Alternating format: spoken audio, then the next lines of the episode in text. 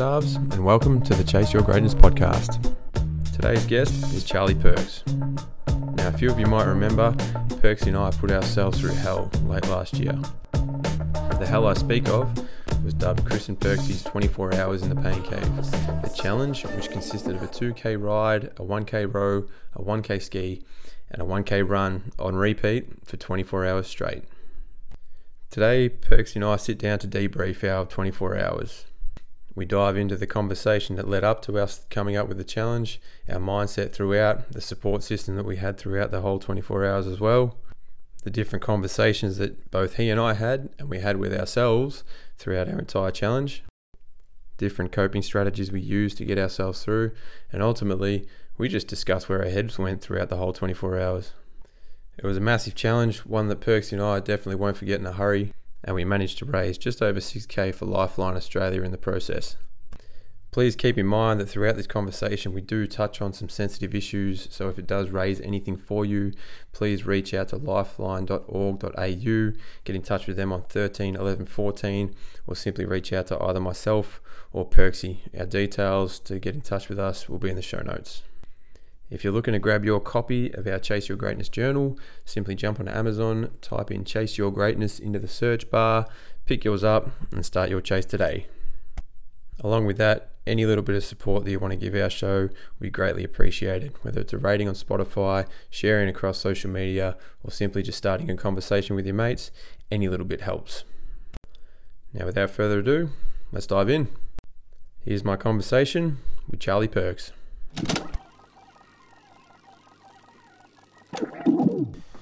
Righto, Perksy. Thank you for uh, coming in and sitting down with me, mate. No, thanks for having me. Looking forward to it. Not a problem. Um, now, for those that, that don't know, um, Perksy and I went through a, a pretty decent challenge about about a month ago, um, raising as much money as we could for, for Lifeline. We, we dubbed it Kris and Perksy's 24 Hours in the Pain Cave.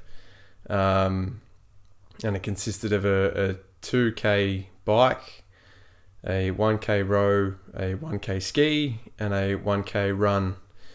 Run was generous, but it was supposed to be a 1k run um, on repeat for, for 24 hours to see what could happen. So that was what we did. We haven't really debriefed about it. We didn't really brief about it. Um, we've had conversations in passing and just trying to sort it out and that was about it. So this is probably going to be the, the most we've spoken about the event either prior to or after um, um, since. So looking forward to it, mate. This will be this will be entertaining. Yeah, thanks for having me. No, this is yeah, like you said, this is like the first time I've actually sat down and got to really pull it apart and actually talk about what what we did, what happened during, and I guess what happened after as well. So from from your perspective, how did it come about? How did it come about? Um, yeah, well, funny enough, like a probably a month or so prior, um, myself and a few of the boys did a another challenge, um, which was a five hour challenge at work. Um, kind of titled that "Taste of Goggins." Um, big David Goggins fan. Uh, but we did that here here at, um, at the school, and yeah, that was uh, a, a challenge that we did um, throughout the gym, and uh, was I think it was five pull ups, twenty push ups, uh, ten cals on the ski erg, ten medicine ball throws, uh, ten burpees, and a seven hundred and fifty meter run outside, um, and we just repeated that f- for the five hours. Um, I actually saw something on, on Instagram of a bloke. I think it was a world champion um, paddleboarder or something like that and I saw him do a three hour challenge look pretty good, and then I saw him do a, a five hour, and then he did a, a 24 hour, and I thought, geez, 24 hour would be, be pretty sick, but um, I'll write the five hour one first, see, see how we go with that, and then, yeah, at work, in passing, our, I don't know, conversation of three, three or so minutes turned into a challenge later on that we ended up writing on in the day. It was genuinely that too. Like it, it wasn't even a big conversation. It was just us walking past. It was like, "Hey, Perks, what are you going to do about this?" Oh yeah, right. And then it kind of just just grew from there. But that five hour challenge you did with the with the fellas out here in the gym, like you did it, and or you came up with it and said, "This is what we're doing for five hours." I was like, "Mate, I've got better things to do with my Saturday morning." um, and then I was very very quick to ask, a whether you're okay, and b whether you were working through some things because seemed like you were trying to exercise your, your way through some issues. But nah, it turns out it was just um, was it was it just a I guess a, a challenge for you? Was, Yeah. it, was it was it an opportunity to go? Oh, cool! Like this seems pretty pretty wild. Let's have a crack at it and see how we go. Yeah, I guess. Um, yeah, it was was a, obviously a challenge, but I just thought like, how hard can I make it and see how whether I just can keep going or how the body reacts. I guess I like seeing how how far you can push it before um, your body or your mind gives in, and I guess once um, getting through that, I kind of felt pretty good to be honest. Like it was it was hard, don't get me wrong, but um, at the end of it, I was like, I can still move, I can still run, I can still, you know, do push ups and stuff if I had to. Um, what what is the body like capable of? What, how much further can we can we push it? And I guess talking to you about it kind of you know started with uh, oh, maybe we could we could walk for twenty or for twenty four hours and see how far we can walk. And then you you mentioned oh yeah I want to do a twenty four hour ski, and I thought oh. Gee, I don't know about a 24 hour ski. um, and then I was like, oh, what about we add in a row? And like, oh yeah, it was kind of just passing comments, and then it was kind of just formed into this this idea that just um, we made a reality in the end. Yeah, there's a bit more energy that came out with every little option that we threw up. It was like a 24 hour walk. I was like, that's going to be pretty boring. It's like, oh, what about this? Oh, what about this? And then everyone, we kind of, we it was like, we, we turned into little kids on Christmas morning by the end of it, didn't we? Yeah. Like, we kind of sat there and was like, oh man, this is going to be sick. Let's do this, let's do this, let's do this. And then we kind of kept it to ourselves for, for a couple of days. And then as soon as we told someone, it's like, this Word is, spread. this is what we're thinking of doing. Yeah. Then we're like, well, fuck, we're in it now, aren't we? we're in it now. Yeah, that was. I think that was the the most exciting part. 'cause I remember messaging each other, and we were like, "Well, we're in the deep end now. There's no there's no turning back." yeah. We've we've mentioned it, and um, yeah, we mentioned that we wanted to raise a bit of money too. So I thought that was that was a really good idea um, on our behalf. Like it's all well and good to do something pretty hard like that, but let's um, let's do something good with it too. Yeah, that was the that was the tipping point. I think like just having little little conversations around it. It always kind of gave us the option to go, well, oh yeah, you know, we've just kind of spoken about it with a few different people. But the moment we a attached a fundraiser to it, um, and it went out on social media, Yeah, that was the that was like we've closed the door behind us, I think, was no and it was like there was no turning back there. But then when the first donation rolled in, it was like the door was just bolted and locked behind us. Like there's definitely no turning back now. So I'm not gonna lie, when that first donation came in, I'm like, oh, we're uh, yeah, now we're now we're definitely in it, which is it was cool, it was exciting, was but I very gotta admit, there's a little a little little nervy at the same time. Cause like, shit, what have I got myself into here? yeah, It was um no, it was cool, and we we had a decent conversation around the charity of choice too, because there was a few different options that we wanted to throw out, wasn't there? Yeah, um, I think that was a that was a big one. We we both talked about um, that in, in passing in, in a little bit, but I think like you know everyone everyone has their, their struggles in life, and um, you know mental health such a you know such a, a, big a big thing these days. So just to um, you know show people that you know there's always people out there that care and that uh, you know have you back and that kind of thing. I think that was a, a good choice in the end um, to raise money for. Yeah, and I think, I mean, with me anyway, I've like I've worked in in high schools for well since two thousand and well since two thousand and ten really. Um, so yeah, it's almost almost coming up on fifteen years of, of working in and out of like with you know kids age from from twelve to, to eighteen and you know you you see the best part of, of teaching for me when I was a teacher was always the relationships you build with your kids. Um, like that was that was the, what made the job worthwhile. And you see nowadays, and, and it's still, you know, it was plenty of it back then, and there's still plenty of it now. You see all the behind the scenes shit that goes on, and all the politics, and you know, that stuff just doesn't interest me at all. And I think it takes away from what teachers are supposed to do and what we as mentors and leaders and you know I guess role models are supposed to do, and that's to help prepare these kids for you know life after school. And I think people lose sight of that sometimes. But I've been, like I said, being in schools for as long as I have, I've seen um, kids hit pretty hard with with mental health stuff, and you know, my teaching career, I can think of two, you know, two particular examples where, um, you know, I've had had people attempt suicide. Thankfully, um, they're still with us, but so I think Lifeline holds a special a special spot with me as well. Um, and that was pretty quick to, to throw that one up and say, yep, this is where I think we should we should put our money because. I mean, and, and it's not saying that any charity is better than the other one because everyone's out there doing unbelievable work for, for their, their cause. But I think just it held a, a pretty, I guess, a pretty personal, oh, what's the word I'm looking for? Okay, yeah, special spot um, because I've probably been a little bit more touched with it than most. Um, but being able to kind of raise a bit of cash and raise a bit of awareness around, you know, resilience and, and mental health and, you know, having good conversations with people, I think was really important for me. So I'm pretty glad we managed to, to do that. We ended up raising, I think, now that it's all said and done. Um, Five five thousand? Do we? no, nah, it's more than that. It was, More about, it was about, I think it was near six to six and a half. Yeah. Which, realistically, given the fact we did absolutely nothing in terms of promotion and just kind of just shot a couple of Instagram posts out and said, this is what we're doing, um, I reckon it's pretty cool. Yeah, the best part was, was everyone that, that jumped on board, like all the kids really, like in in the SSP, really really showed their support and um, especially all the ones that, that came in on the day at the night in, in the AM um, and and the finish.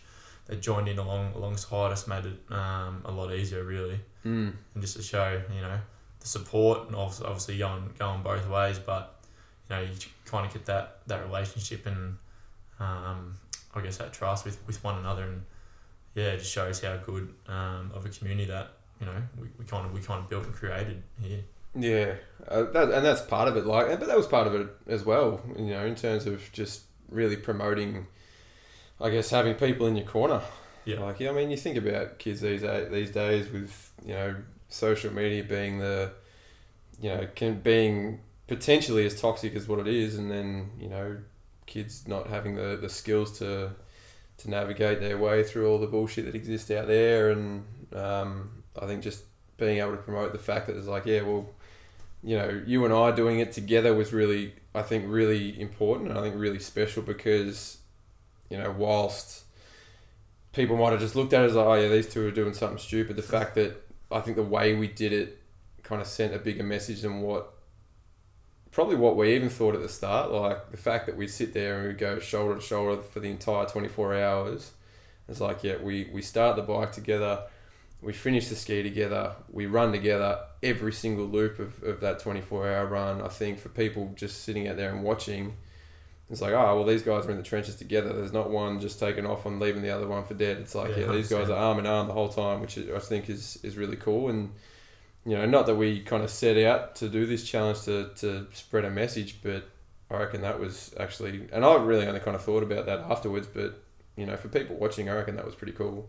Yeah, no, that was sick. It was like like I said, having people in your corner too was awesome. Just having, um, you know, people that are probably closest to us that came in, um, you know, throughout the whole time that we're there. Like I know Seko was there probably more than more than anyone um, doing the AM shift as well. Like he was there from from when we started to, to late at night, and he was back from from midnight to when we finished in the morning. Like, yeah, who does that? Yeah, he, he would have done about 18 of the 24 hours with us. Yeah. He wasn't on the ergos, he was just, just sitting at a desk doing his own work.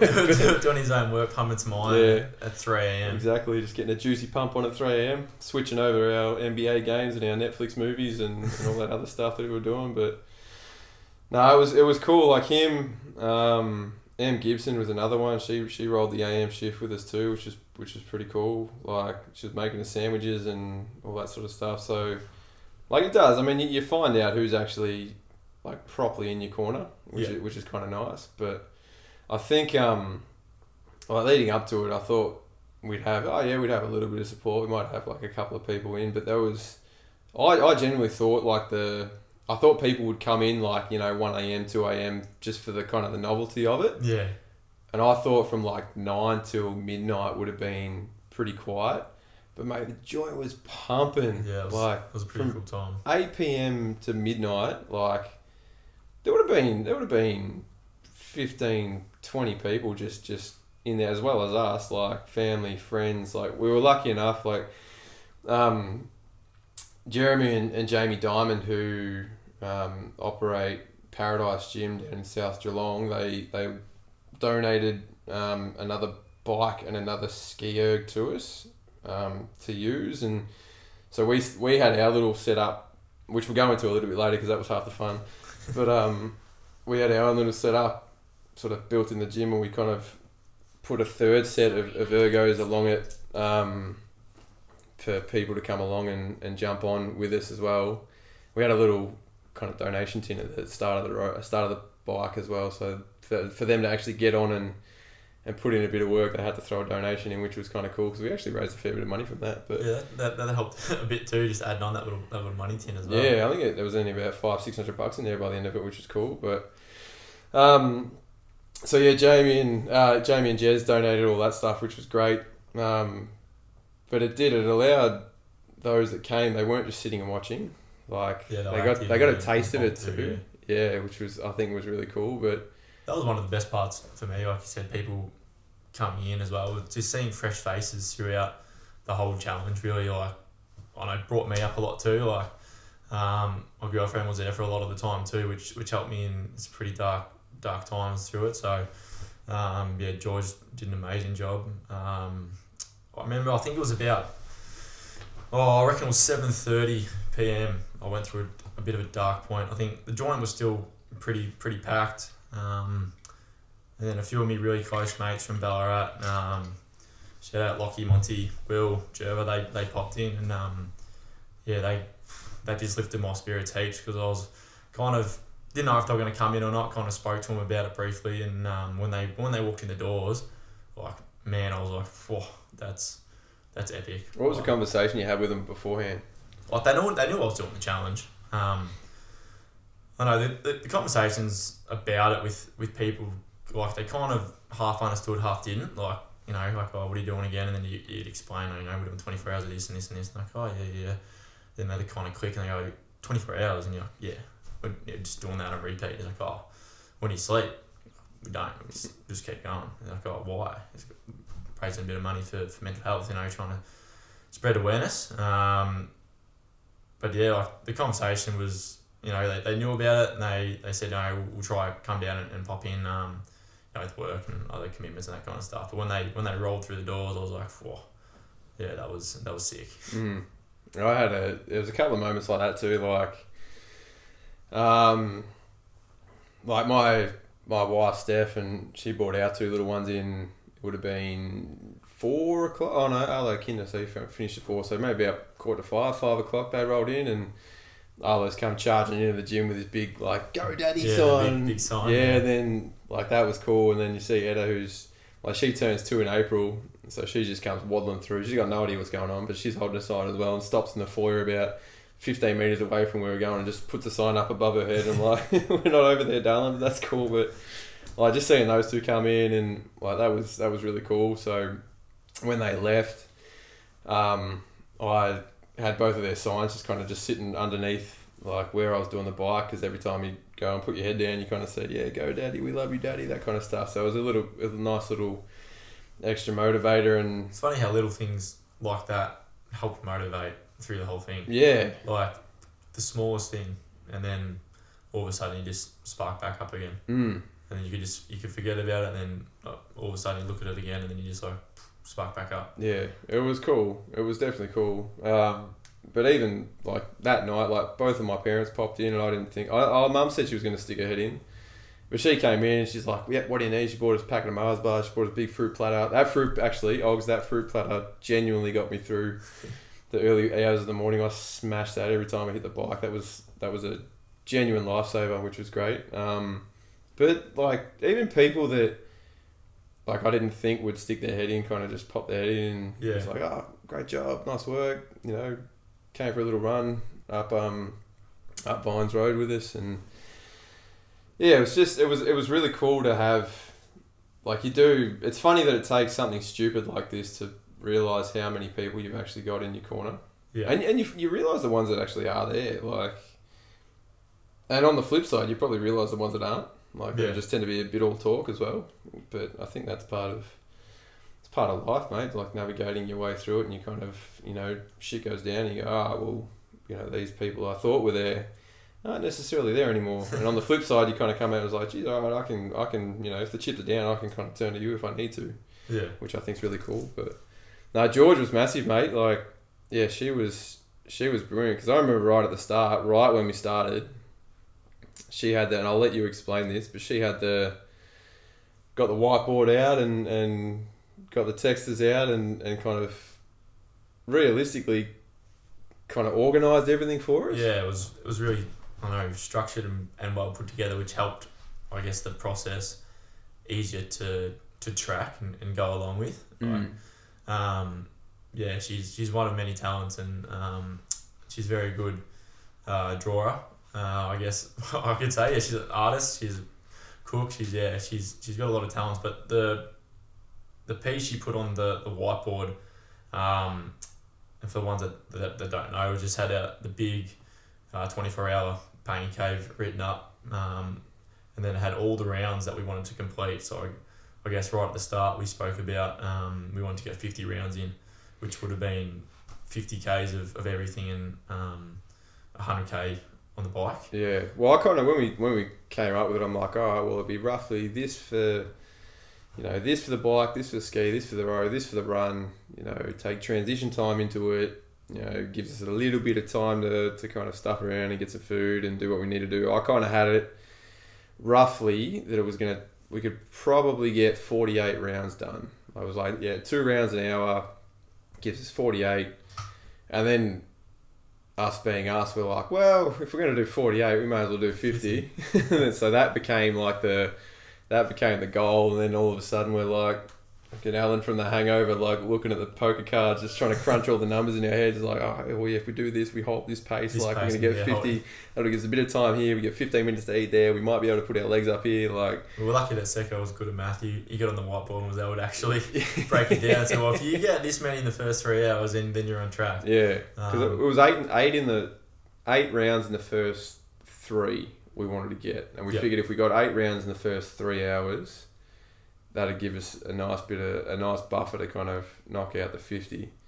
And then so yeah, George wrote up round one, so five columns, round one to ten, then yeah, twenty to thirty to forty to fifty with a little box. It was so time consuming. It took her nearly like what half an hour, forty five minutes actually just to kind of finish the masterpiece on the whiteboard, Yeah, which yeah. neither of us could be bothered doing. No. We were just gonna dead set grab a whiteboard marker, And and, every time we rolled in off the run, just put, put a line up. but she put that up, um, and then it got to fifty, and you're like, well, because fifty one, like round fifty one, or just the number fifty one, holds a pretty significant spot with you, doesn't it? Yeah, yeah. I guess um, I don't know. Fifty one's just always been part of my life. I guess it's always been Dad's favorite number. Like um, our number plate was was 2 or fifty one. He, he's a big um, cycling fan and loves bikes, so it's got a bit of a reference to that. But I guess for me, growing up, um, yeah, fifty one's been been a part of everything. So like looking at that whiteboard and you know fifty was our goal. It's like you know what's what's one more round when, when we get there. So fifty one, um, yeah, we definitely had to had to complete in the end. Um, and it was awesome to have um, old man as well on like throughout the whole whole challenge. He came through a lot of the time and um, joined in with a fair bit of the run and um, the bike and, and the road. Didn't want to didn't want to touch the ski, but that was all good. He, he joined in with a lot of the other thing. And to when we got to that round, I guess just fast tracking. Um, yeah, doing fifty one with, with him was, was pretty special, and, and ticking that off at the end was, um, yeah, like a, a big accomplishment, accomplishment, I guess. What time did we get there? Started Fifty one about seven a.m. Yeah, I reckon it was like very close to seven thirty. I reckon. Yeah, because we ended up we ended up doing fifty five in total, um, which is a nice round number.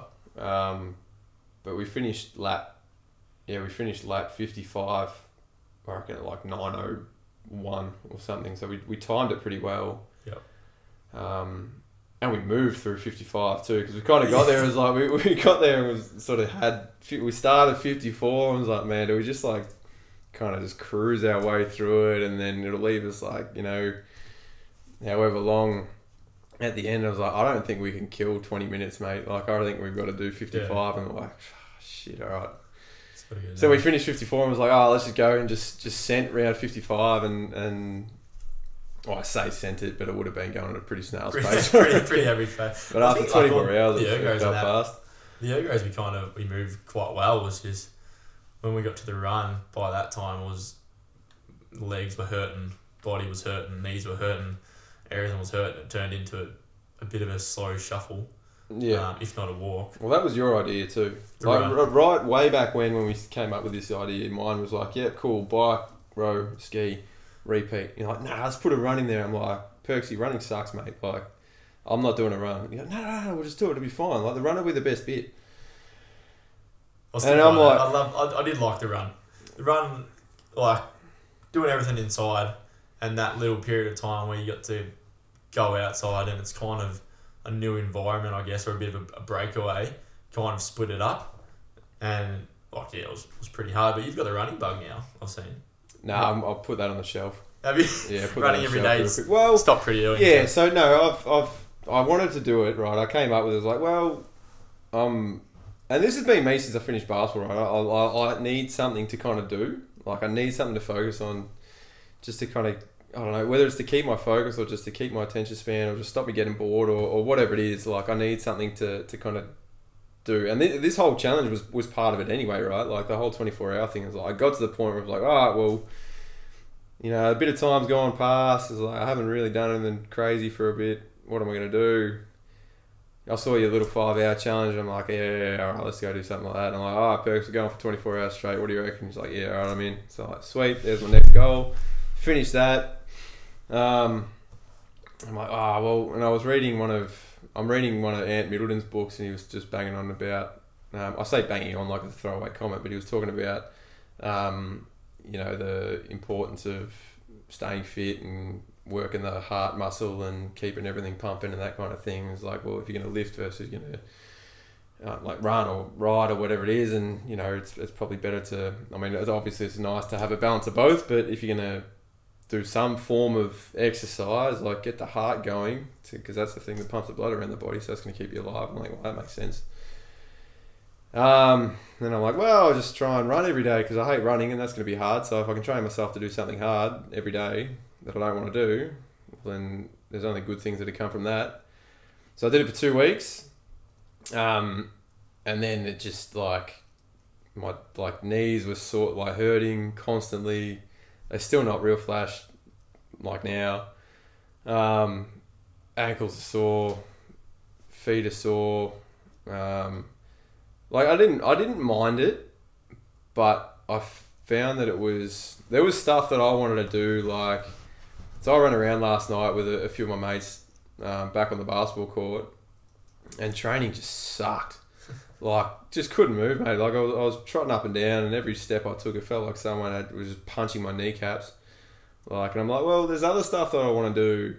That if I keep running every day, that it's just going to reduce the quality of what I want to do and my enjoyment of what I actually want to do. Like I, just, I want to clown around with Arlo and Etta and trot around with them. And if I'm hobbling around like an old man and I want to try and avoid that for as long as I can, then, you know, I'll probably going to put, I I might still run, but just not every day. yeah. yeah, so I'll flip that. Um, It's a hard one. It's like if, a lot of people either love running or they hate running. running There's no really in between. nah, It's you hate it or you love it. yeah, I hate it. Comfortably. Some of those, oh, let's go for a 5k run. I was like, I'll see a 5k run and I'll do two hours on the ski erg, like, like that. Like, and that's what I said. I was like, oh, I'll go bike, row, ski. And you're like, no, no, no, do the run, do the run, do the run. I was like, mate, running's shit. Um, and I was right. Running sucked, but I do agree with you. It was nice. The, the change of scenery was cool. You know, across like three, four, three or four a.m. when it was just the two of us out there trotting around, like dead silent, nice and cool.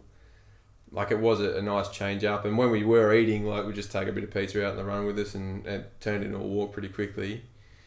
Um, it was nice to kind of recharge the batteries a little bit, more so probably from a mental standpoint. I think. Yeah, I think the mental side of thing was um, definitely hit like a lot later in the night and in, in the AM. I guess that was where I was expecting it to hit. Um, like I said before, around that seven thirty um, PM mark, I didn't really expect it to come then. I was pretty I was pretty good throughout the whole day. I guess you know we had a lot going on, a lot of people coming in. Um, you know, enjoyed to bring in some donuts at one point. We had some food throughout the the whole Right. challenge. That was sick. We were banging on about donuts for that long. Like, all right, cool, I got you, I got you. And she came in with like a box of twelve. I'm like, oh, this is the best. Uh, that yeah, that was that was sick. Um, but yeah, when when that came around, I was like, oh, okay, now we're now we're in it. And then, um, you know, when when my old man rocked up and and the boys rocked up and like a few boys from Barwon Heads rocked up as well. Um, and there was a couple there right at the beginning too. King was there at the start. Like all that just kept building up and kind of changed the mindset a little bit. Like you know, there's people there. Um, it's actually not that hard. Just keep going, I guess. I know it sounds cliche, but like once we were in it and we were 12, 13, 14, 15 hours in, it was just another round, another another rep, another another K. You just like kept going. Like I guess you hear people talk about that, you know, one more step or, you know, if you can just keep putting one foot in front of the other. Um, and don't get me wrong, it sounds really, really cliche, but like it's it's true. Um, if you can just keep going, it's it's really amazing what what the mind can do. Um, I was, yeah, I didn't know what was going to give in first, whether it was, going to be the mind or the body. Um, and lucky enough, it was it was neither. We got we completed it in the end, so kind of makes me think how how much more we can push it, or what can we do before you fully collapse or give in. Like, at no point did I think when we did this challenge we were, um, we were gonna say, well, we're gonna quit. Like that was that was not an option. We're never gonna quit. We're never gonna, you know, throw in the towel or or not keep going. Like we're always gonna finish it. Whether we did fifty rounds, whether we did thirty, we're always gonna get it done. Um, so quitting wasn't an option at, at all. So yeah, it makes me really makes me think. You know, the body will, will give in first before the mind, but people don't push it to that far because their mind tells them that something's hard or or you're hurting. Mm. We're built for comfort. Yeah. Like we're, we're genuinely built for comfort. Like you think about everything that's happened over the last millions and millions and millions of years, right from caveman days to whatever it is, everything has been about finding an easier way to do things, right? So so naturally as human beings we're ingrained to just find the path of least resistance. Like so it was, it's actually nice to kind of go the other way and say, oh, well, I'm deliberately going to do something hard just to see what happens. Which And it- it- exciting. It was like like we said before, was like a kid on Christmas. Like once we fully planned it out and we had the date set and we knew what we were gonna do and people knew what we were gonna do, like that really excited me. And I was like, Mm. when we start, and like when we started, I was like, this is unreal. And like when we had the counter from the 24 hours all the way down to, to when we got to zero, it was like when we started, I wanted it to be, you know, six, five hours to go because like I wanted to know what I would be like at that point in the challenge. Mm. And it was, yeah, like, it was such a good experience in the end. Mm. That was the thing. Like I kind of finished was like, all right, okay, we're done. That was it. There wasn't like a, a massive outpouring of emotion, or it wasn't like, oh my god, thank God, we're done. It was like a, all right, cool. That's that checked off. Let's go find something else to do. Like that. Did, did Yeah. your did your head start thinking ahead already? Yeah. Yeah. It was it was it was funny. Like I reckon even from with like two hours to go, I'm like, ah, like cool. We we've checked this off, and I was the same as you. Like everyone asks, oh, what's your plan? Like, are you doing this? Are you doing that? And even because your old man's done. How many Ironmans has he done? Yeah, he's um he's a bit of a freak actually. He's got a pretty good resume. He's done sorry if I'm wrong, Dave. He's done seven Ironman. I think he's done three uh, ultra I think he's done three hundred K ultras. Um, he's done a few other ultras, um, which is just more than the marathon. He's done a few fifties and that kind of thing. Um, he's done ten or eleven Melbourne marathons, so he's a Spartan. Um, yeah, he's got a few other bits and pieces here, but they're they're the, they're the top ones. So Um, he's got he's got he's got endurance experience. Put it that way. He does, but he's also got the mindset for that too. Like a lot of people may not know, or he, he played badminton for Australia. Um, so he went to the Commonwealth Games um, and played doubles for, for Australia, and he also went to the Olympics and, and helped coach as well. So he's definitely got that mental resilience and mindset, which I guess I look at and admire a lot um, and want to take from him. I guess in my own kind of way, put that into into my lifestyle and training, more so in the sporting and gym physical aspect of things. Like, um, it's a bit easier because I enjoy that kind of stuff, like in the gym and, and doing things that are, that are difficult. But when you kind of mix the two together, yeah, it's I know good good match. Mm, oh, absolutely. But I mean, you've, you've had that resource to kind of draw on to. So Yeah. when it comes to like, because I remember you flicking me a text, was like, oh, well, yeah, Dad's done X, Y, and Z. He's like, this is how he, he suggested this is how you take your nutrition and that kind of thing. And here I am walking in game day with a box of Fruit Loops and, and, a, six, and a four pack of Red Bull under my arm, just like, all right, let's go, Yeah. just to see how it goes. But so he, he actually had, did he give you much advice on the leading? Uh, a little bit, yeah. I guess not so much about you know how like what are you gonna do, like how are you're gonna go about it. It was more so, you know, you should be you should be eating this, you should be drinking this, you should make sure that your fluids are up, your electrolytes are up, um, having things that are high in salt.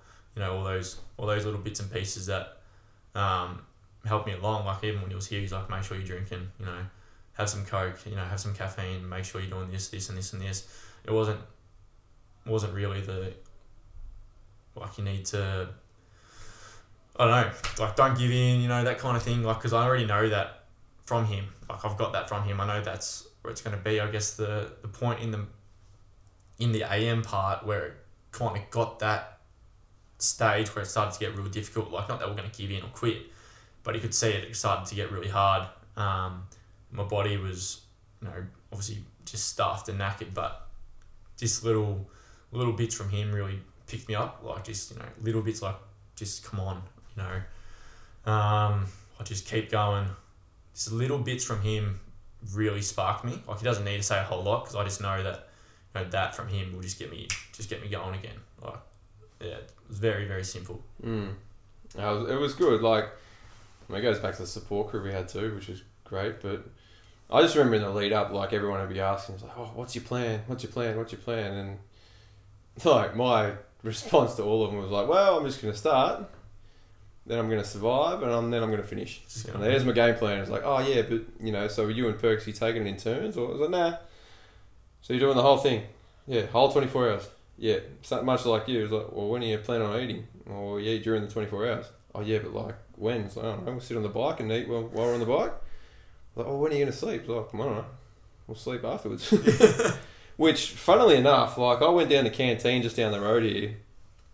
Um, and Mick, the guy who owns it, is like, absolute legend of a guy. That's our local anyway, so if you are in the Geelong area, hit up Canteen up on Fines Road, unbelievable little cafe. But I went there afterwards and I was dead set falling asleep in my eggs. I was hungry and I got there and it was like once 9 a.m. hit, it was like, oh, cool. My body was just like, yep, sweet, you're done.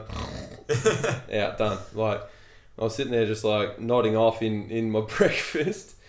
And he came over and was like, mate, like, how you getting home? And I'm like, well, I got to drive home because I drove to work on the Friday, right? It's So Friday till Saturday. So I didn't have really any. I mean, Steph would have come down and picked me up if she had to, but I'm like, nah, my car's here. I'll just go. I'll just drive home. He's like, dude, if you want, just like hang around. I'll finish work and I'll drive you home. I'm like, nah, nah, nah, it's all good. It's all good. And I got, I got home. I got, actually got back to, to work and had a 20 minute nap in the office, which dead set was a literal lifesaver. Because I woke up, splashed cold water in my face. I'm like, yeah, I'm sweet. Drove home. Not a worry in the world. Um, so yeah, it's a, a big advertise, big advertisement for uh, for power naps. Um, definitely be safe on the roads. Um, but it was funny just hearing people just ask what the, what the whole game plan was. Um, and I think that one of the best parts about the lead up was just seeing everybody's reaction. Like, Yeah. and you would have been the same. I mean, they, they go, I was like, what's the, what are you doing? And we'd explain what we're doing, and they'd be like, oh, pfft, nah, no way, you guys are fucking insane. Like, That was a bit- who's doing that crazy. stuff? Like, and it was like every one of those that you kind of come across, and there would have been, you know, oh, north of 50 conversations in the lead up that went to that. Yeah. And probably followed that route. Every little one of them was just like a little bit of added fuel to the fire. Like, it's like, oh, Yeah. well, yeah, no one thinks we can do it. Made it more exciting, I guess. Yeah. Like, yeah, when you hear that from others, or you get the, oh, I could, I could never do that. I was like, why not? Mm. I don't like. I understand why not, but like, why? Like, you might not want to do it. Fair enough, but like, if you had to do it, like if you had to do it, whatever circumstance, like you could probably do it. You could actually get through it. Mm. Um, I guess that's where you got to take that kind of mindset and put it to whatever training or whatever it is you're doing, um, and yeah, use that as a as a bit of fuel or motivation. I don't know, discipline, Mm. um, and just get through it. Like when they said, you know, I could never do that, it'd be like, well, you could, you just Just don't want to. you just don't want to, Yeah. or your mind is telling you you can't. Mm. That was the thing. Like I kind of see all these little things, like these personal challenges that, that I try and you know step up and do. Um, they tend to kind of just grow out of boredom, to be honest. But like I see people do crazy things. I'm like, well, you know, everything that I've done up to this point, in some person's eyes, it's incredible. Um, but I kind of look at it and stack it up to the top of the top of the top, like your yeah, your David Gogginses and your, your James Lawrences and your Sean Conways and and those guys who have just done like they're they're arguably the, the toughest people on the on the planet um, in that, and there's there's a heaps and heaps and heaps and heaps, and heaps of others. But I look at that and I'm like, wow, this is nothing. Like your Navy SEALs go out on three or four or five or six day operations, if not longer. No sleep, no food, no water. They had to go through their their brains are going to be switched on. Their life or death situations. I was like, man, I'm just sitting on an exercise bike for 24 hours. It's nothing. Yeah. Like, I think perspective's everything, and you know, I like to come up with something that's like, yeah, that's pretty crazy. Let's try that. Yeah. And it's one of those things where if if I start it, I just got to start it. Yeah. Like, Once you start, you have to finish it. yeah, like that's it. And the, the hardest part of everything is just is just toeing the line and then starting and getting going. And then once you get going, like the rest is easy. Like you think about every single thing that you've ever done, and the beep test is a perfect example. Like you wind it back all the way through high school. Every time the beep test rolled up, everybody's shitting themselves, right? They're standing on the baseline of the, of the grassball court, ready to go, and they're all, oh, I don't want to do it, I don't want to do it, I don't want to do it. And as soon as it starts, everyone's like, oh, we're in it now, and they just keep going. Like that's it. All the all the nerves, all the anxiety goes out the window, and then you're away. Like That was always like that was me as a kid too. Like I hated running growing up. Like kind of didn't want to put in the work but wanted the results. And it's not until you get to that point where it's you kind of got to figure out if you don't do the work, can't expect the result that you want. mm, not saying I've got every result I ever wanted, but it's kind of taking that mindset into, well, that's the end goal. That's where I want to want to get to. You know, in, in a sporting or physical concept, like you've got to put in the work to get there. Um, like I, I love seeing people do hard shit.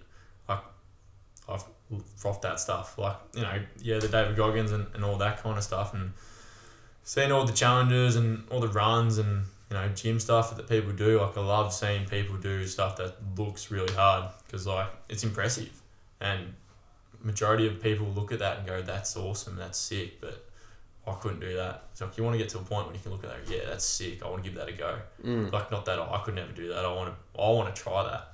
You know, you might not be able to do it, but if you keep at it, you might be able to get to do it. It's like when people want to run a marathon.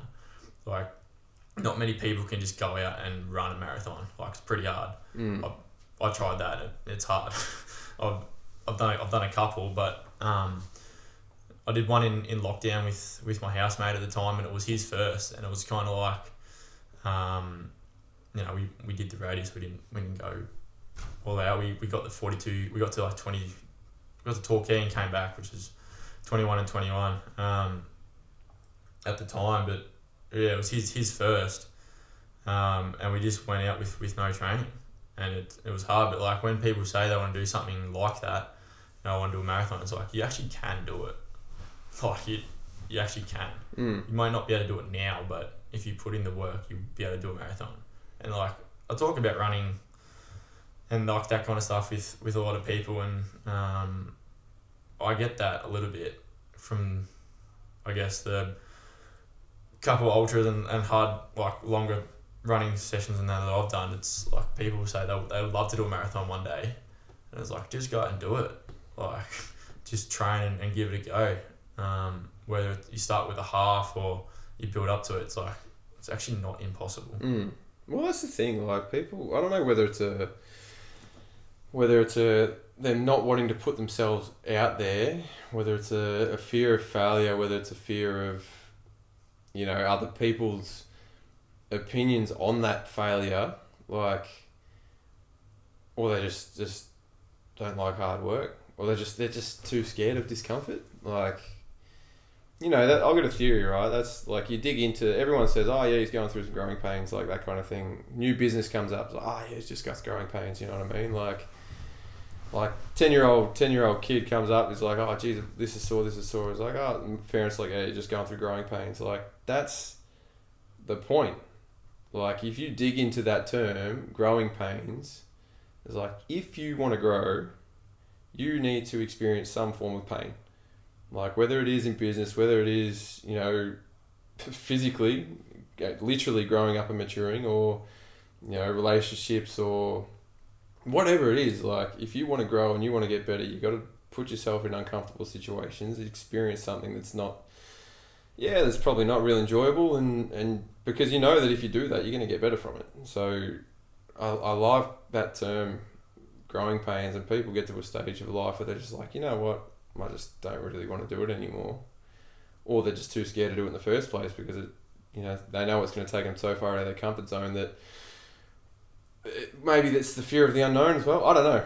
I mean, each person's different, but like I think if you if you want to, like I'm if I'm share the same opinion as you. Like if you want to do something or you think, oh geez, that might be cool, well, just do it. Like like stop talking about it. Just go and have a crack at it. And if you fail, cool. You know where you're at. It's like, yeah, perfect. I want to run a marathon, for example. I don't want to run a marathon, and that is like far away from from what I want to do at the moment.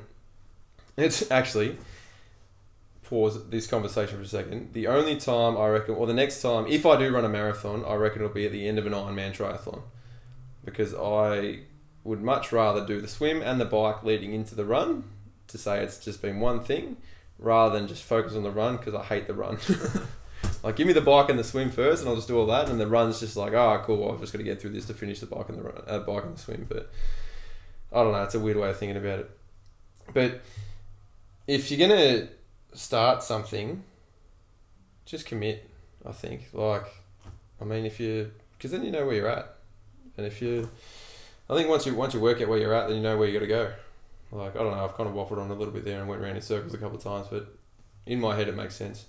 I don't know. Um, all right, winding back to the challenge. I thought I lost you a couple of times. Like there was there was times. So my I remember you asking me, "Is like when do you reckon the hardest point's going to be?" And that was about six thirty to seven p.m. on the Friday night, and I said I reckon we've gone past it. Now that was just me. Yeah. Because I got to the point where it was about about five thirty, and I clearly hadn't eaten enough. And there was one loop on the run, and all your crew were here, and they were out running along along with us. And there was one where I'm like, man, I'm I'm working, I'm working. We stopped for dinner like just after that, and I think my brother came in and, and a couple other mates came in and bought pizzas and like G bought all the donuts in and um, I had like a couple of bowls of pasta with me and just smashed it like just smashed that like bowl of pasta like three slices of pizza you know maybe a glass of coke a heap of water a heap of um, Hydralyte like just just reloaded right Um, and then we walked the loop. I got back and I'm like, man, I'm I'm good. Like I'm rolling now. Like that was a, a full like back at the servo, recharge the batteries and away we go. Um, that was yeah, that was brilliant, and I felt like I got over the hump then. Yeah. But there was times where I looked over at you after that, Yeah. and I, you're on the rower, and I'm like talking to you, and you had a towel over your head, you had your hat on. And this is like pitch black darkness outside, so there's no reason to be wearing a hat. And I'm like, all right, Perksy is in a bad place. He's got the full blinkers on, like not talking to anybody. He wasn't even responding to me, but he- the rower was still ticking. So I'm like, all right, well, he must still be going. The moment he falls off the rower, then I'll be concerned. But like, I remember asking you that when when you think the hardest point is, and you saying you think it's already been. I remember thinking I don't think it's come yet. but yeah, like I did have that little patch at at seven thirty, and then um, yeah, all, all the boys kind of helped me get through that. That was just a little point where I was like, oh, yeah, maybe it's it's come on now, but. Um, it was yeah, one about 4 a.m. where I thought this might be the Yeah. Perksy. Yeah, around, around that yeah three four a.m. mark, it got to the point where I was like, I'm over this. I just want it to be nine a.m. I'm like, not that I was gonna quit, but I just had enough. I was sick of it. I was like, this is, it's getting a bit boring now. It's getting repetitive. It's pitch black darkness. It's you, me, Will in here. You know, there's no one else around. Like, literally could stop and no one would know. And then when someone rocked in, we could just say, yeah, we'll, we'll still go.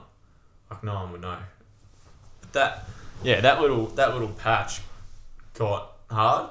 Um, but then just, I know, pushing through that and then just getting getting back onto the run, getting back inside. Um, we kind of had our little checkpoints uh, for say where we kind of just we had that time banked up, so we were able to kick our feet up a little bit for you know five minutes or so, and then get back to work. Like that, the AM part was really hard. I remember, I remember looking at the, the countdown where the whiteboard that Georgia wrote for us every hour. You know, someone new got to rub off that hour and put how long we had left. No, we had ten hours left. so I'm going to rub it off and put nine, and then getting to nine was like an awesome achievement. Like we're back into sing, single digits. Like that's sick. And then I remember looking at the whiteboard like half an hour later and going, yeah, single digits, but we've still got nine hours. Like nine hours is a long time doing anything, and we've still got nine hours of this to go. And that's when I was just like, I'm. Oh, it's just it's gonna be a bit of a drag. How did you get through it? Like, we, we put yourself, oh, take us under the towel, mate. So, to paint you a word picture, it was probably about 3.30, 4 a.m. I just, we, we'd come in off the run, we'd sort of just tick the legs over on the bike, like we always did, um, got on the rower. I saw you shotgun a Red Bull. Um, the tower was went over your head, so we couldn't see a single inch of your face, and then you had your hat on to make sure the tower didn't come off your face. Yep. And then you just started rowing. I don't know whether it was a sneaky way of you just trying to catch a quick bit of shadow under there, but yeah, you you were completely closed off to everything around you. I started. I tried. I was like, "Perks, you good?" And you didn't give me anything. I asked again, still nothing. I'm like, "All right." Hint taken. You do you. I'll see it. See it the run. Um, yeah, take us under the towel. Where were you? Um, yeah, I guess it was kind of like just needed to be within myself. Um, that was a point where it kind of started to get really hard. Um, physically, it was hard, but that's when the mental part kind of kicked in, which I wasn't really expecting. Like, I thought if anything, it'd be more physical, but my mental side of things would be okay. I'd be fine mentally, it'd just be my body that'd be shutting down a little bit or getting really, really fatigued and sore. But when the mental side came into it, it kind of shocked me a little bit. It started like put put a little bit of doubt in my head. Um, like I knew we are never going to quit, but it, when that little bit of doubt came in, it was kind of scary. It was like, oh, are you going to keep going or are you not? So I know, looking dumb and putting the towel in my head and the, the bucket hat was kind of getting into my own space, my own bubble, and just getting through it. Like, I would have felt so, so shit if I just quit. Like, there wouldn't have been a worse feeling if I just quit. Like, I, I felt shit in the moment, but I would have felt so, so shit later on if I just quit. And I guess that three, four minute period where I just had the towel on and just rode and then just made Will tell me when the K was finished, that little bit of time kind of sparked me back up again. And then moving from that to the ski and then just getting the ski done, like that little five, ten minute period where I was just with myself made me get through. And then from there going into the run, it was like, all right, you've snapped out of that little bitch moment and you've just resurrected yourself a bit and just keep going. Little bitch moment. Like, yeah, like I guess, you know, negative self talk and positive self talk works different for people. And like for me, I still try and work out what's best because at times I work better with, you know, call myself a little bitch and I'm, you know, I'm not working hard like you think you're working hard, but you're actually not, which kind of gets me like angry, I guess, and just keep training. But then there's times where you need a bit of positive self talk. Like you're actually doing it right. You just got to keep going and just keep moving forward. But there's like that bit of time there, and I just needed to get myself right, and then just switch off from that and just like stop being a bitch and just keep going. Really, Mm. because at the end of the day, you just can you can keep going. Mm. It's funny though, isn't it? Just that was the thing. I was like, as long as I can keep putting one foot in front of the other, I'm good. Yeah, Like it. Yeah, you have those. And it's like any big challenge. You have those moments where though you that little angel and that little devil are on your shoulder, kind of going toe to toe, and you sort of have to work out which one you're listening to. Yeah, and like you go under the towel, I was like, all right. Lay, lay down your cases to me. You're just sitting there, it's like, all right, your turn to talk. Now your turn to talk, and then you're just sort of just in there, just bouncing around in your own head, and all of a sudden it's like, you know what? Appreciate your conversation, but I'm going this way. And you kind of dig, you, you talk yourself out of the hole. I think it's like it's such a powerful tool to have in the toolbox. Like if you can, stuff gets hard. If you can kind of understand that, yeah, when it gets hard, your mind will naturally start to play tricks on you. And if you can, like, just acknowledge that and go, all right, this is the moment. This is where that that, that moment is hit where it's that, that conversation is going to be had, and which way do I go off that conversation? Do I take the easy way out as this this like on one side of the path is, is trying to get me to lead is that's the path that they're trying to lead me down or do I acknowledge that I'm like nah cool you go that way I'm sticking it out and going this way like you come across moments like that every day and if the moment you can stop and actually acknowledge that I think it becomes easier to navigate but it's cool it's cool I was fortunate enough I actually didn't have any of those moments um, I got to the point where I'm like yeah, this is kind of annoying but Yeah. it was never to the point where I was like, oh yeah, you could quit. Um, maybe it's the difference. Like like my wife and I, Steph and I were talking about this afterwards. Like you don't have kids, where I've got two kids, Yeah. and two young kids, and like I heard, I don't know who I heard it from, but someone likened having kids to being in the military and the person that actually said that was in the military, so he's actually got some. uh, He's got a reference point here, but you kind of you're resting, but you're never really properly resting. Like your your ears are always half open, or your eyes are always half open, or you kind of switched on. Like I could go to bed and I could be in the deepest sleep ever, right? But I'll just hear I'll hear Etta make a noise about two a.m. and bang, my eyes are snapped open, and I'm like I'm I'm ready to go. Like it'll basically be me rolling over, having a look at the baby monitor, like, "Nah, you're cool," and back out. But like you're always kind of switched on, so I don't know whether it was the fact that lack of sleep hit us differently, or I'm just like, well, you know, I'm used to kind of being on non-stop anyway that it made it easy to navigate. But I was lucky that I didn't actually have many of those moments where I'm like, yeah, this is this is like really, really, really tough. Um, my really, really, really tough happened when I just didn't eat enough. Yeah. I just ran out of fuel. and then just smashed everything I could possibly find on the side and kept going. But I guess you got to find that motivational tool that works for you. Like I guess, obviously you're you're a dad. Um, you know when you when you go through something hard, like if you think about your kids, I imagine you could just switch it on and whatever it is you're doing, just finish it.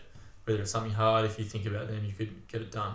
I guess people need to find that. Not everyone has kids. Like I don't have kids, but you need to find something you can switch to or think about that'll get you through it.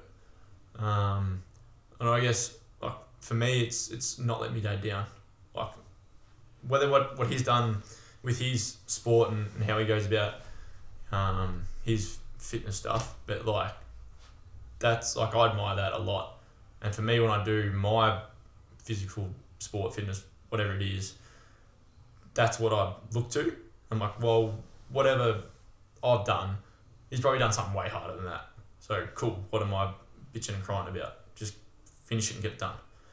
So I guess people need something to to think about or have something in the back of their head that they can reach for and pull out when it does get hard and use that as fuel. Something that'll, you know, get them sad, get them happy, get them angry, whatever it is, but reach for it and grab it when you're in that in that hole.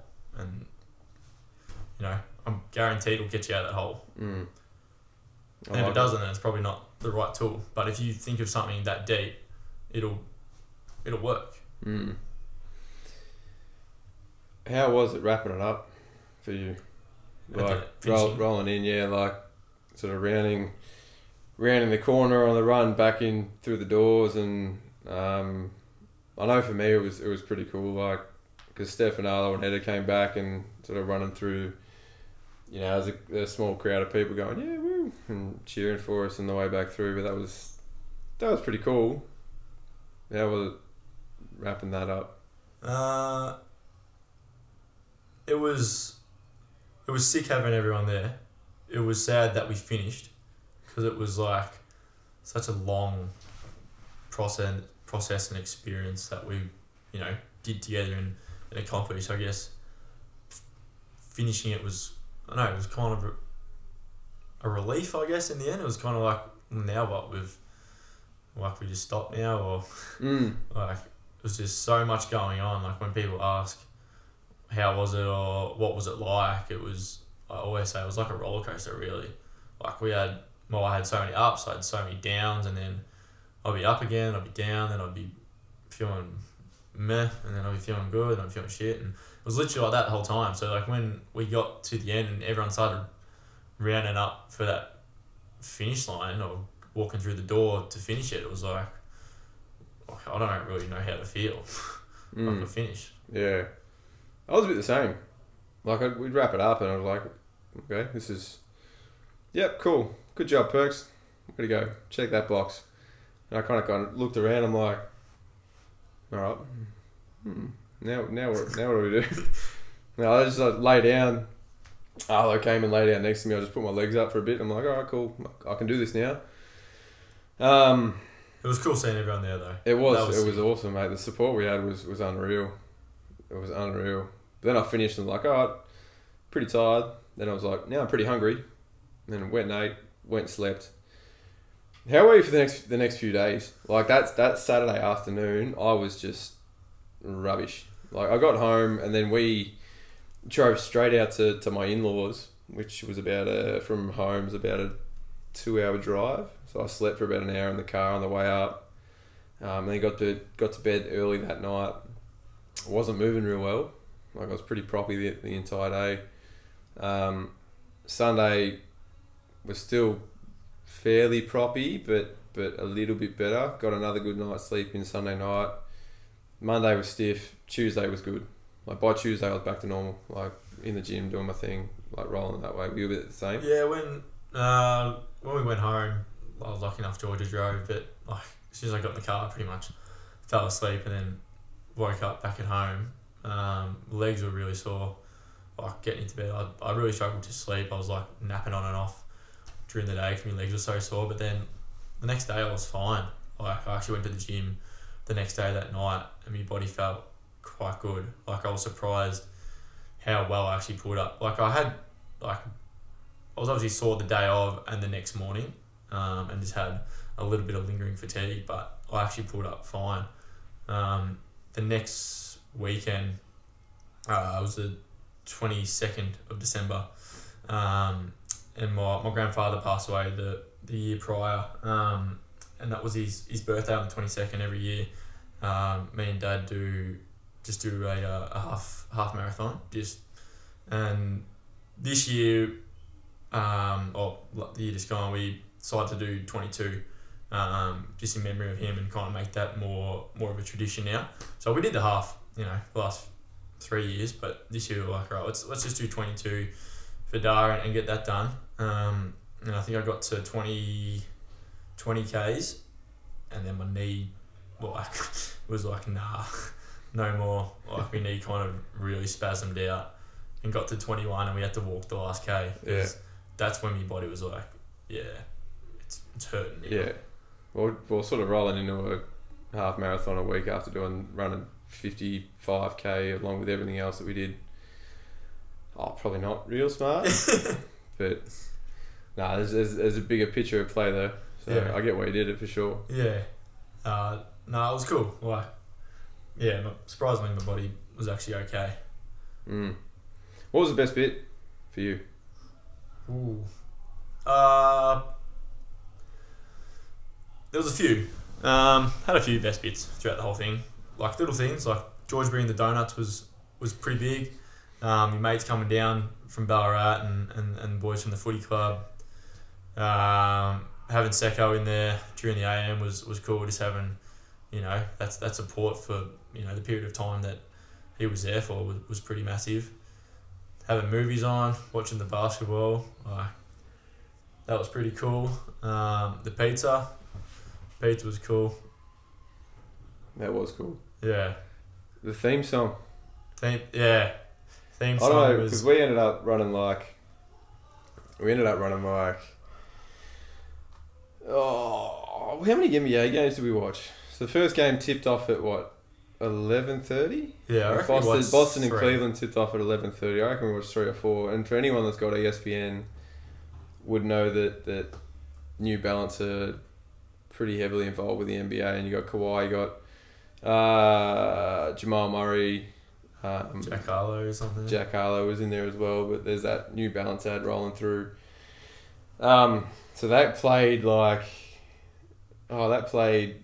Played back to back. Oh, mate, there was, there was a couple times we went back to back because we're on NBA League Pass, so it rolled through a number of times.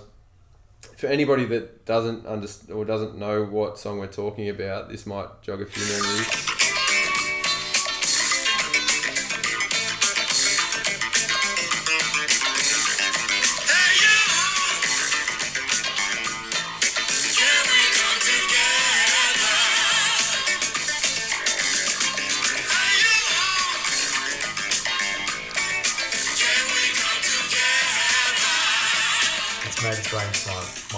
Now. It's, Oh, yeah, it's well, that was- in my head. Yeah, that became their theme song. And that, that Christmas our Christmas party, our work breakup that we had like a week later, we were just running around just yelling that out to each other from across the room, which is brilliant. But like there was times where it was like three AM and we're out in this little trot up the road and we're not talking to each other. We haven't said a word to each other for like two or three minutes and then all of a sudden one of us yell out, Hey you and we just start singing along like that was that was actually pretty cool. Um, that was a, a pretty cool a pretty cool little moment that I took out of it all. Um, The button was cool. the button was cool. The so our run course ran from the gym. We ran around our building up the street, and it finished at a set of traffic lights.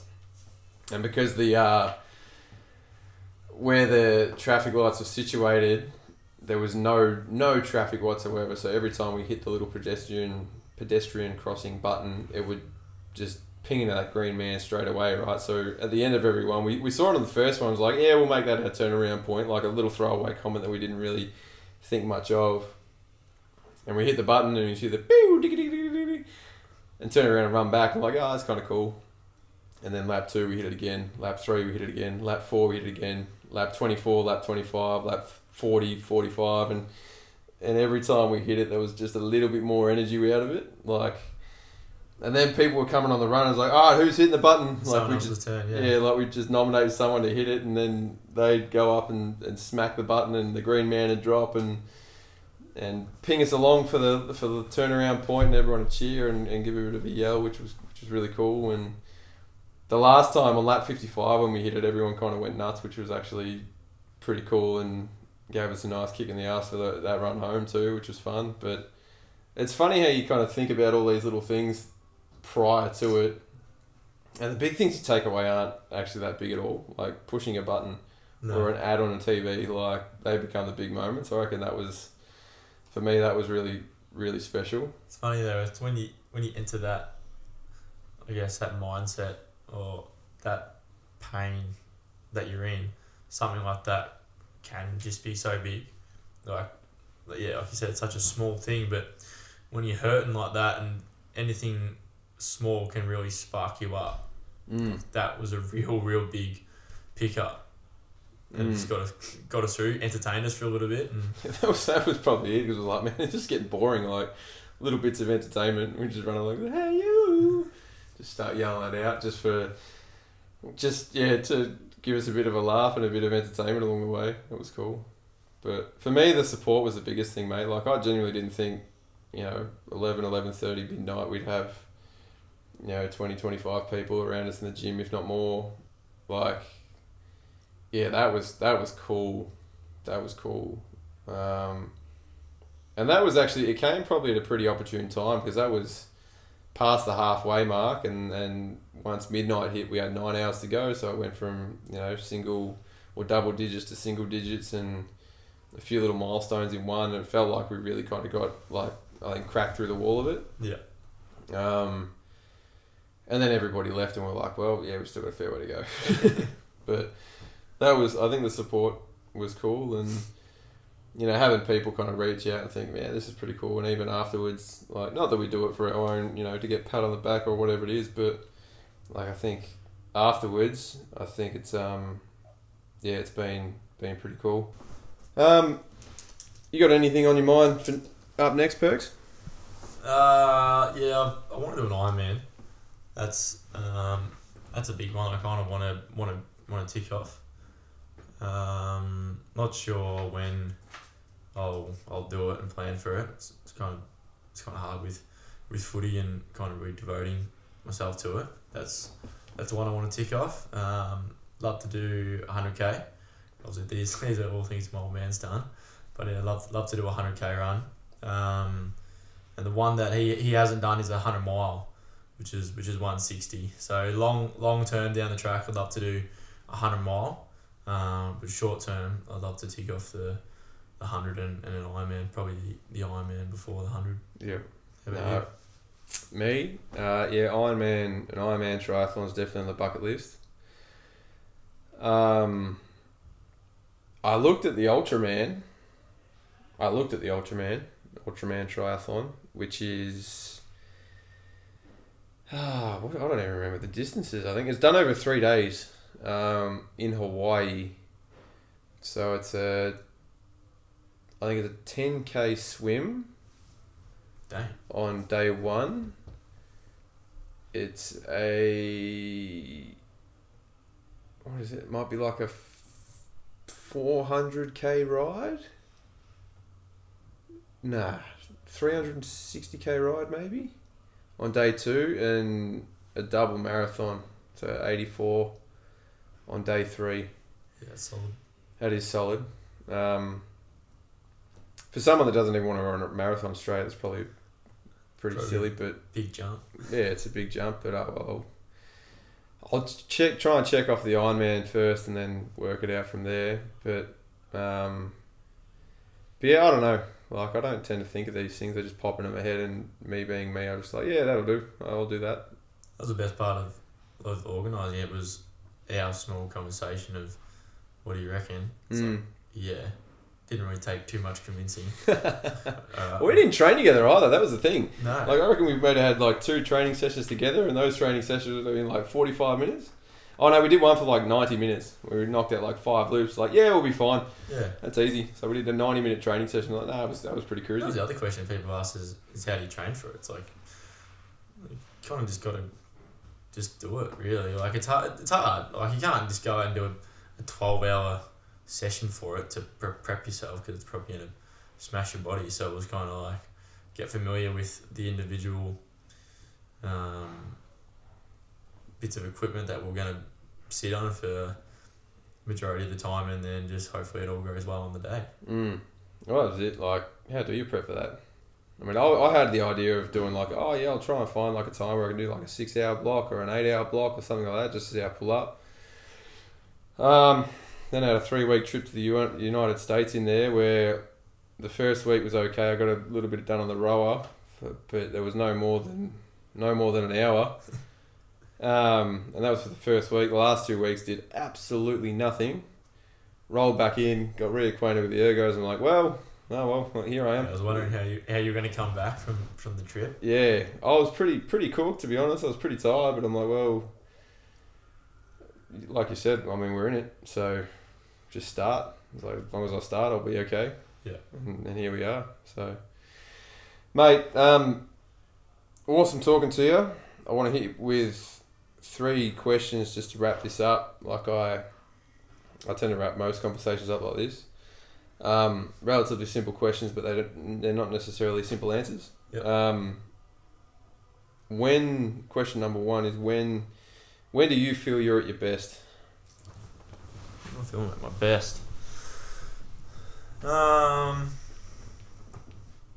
probably when I'm when I'm challenged. I guess I always, I know just my thought process and mindset is I always bring things back to a sporting or physical concept.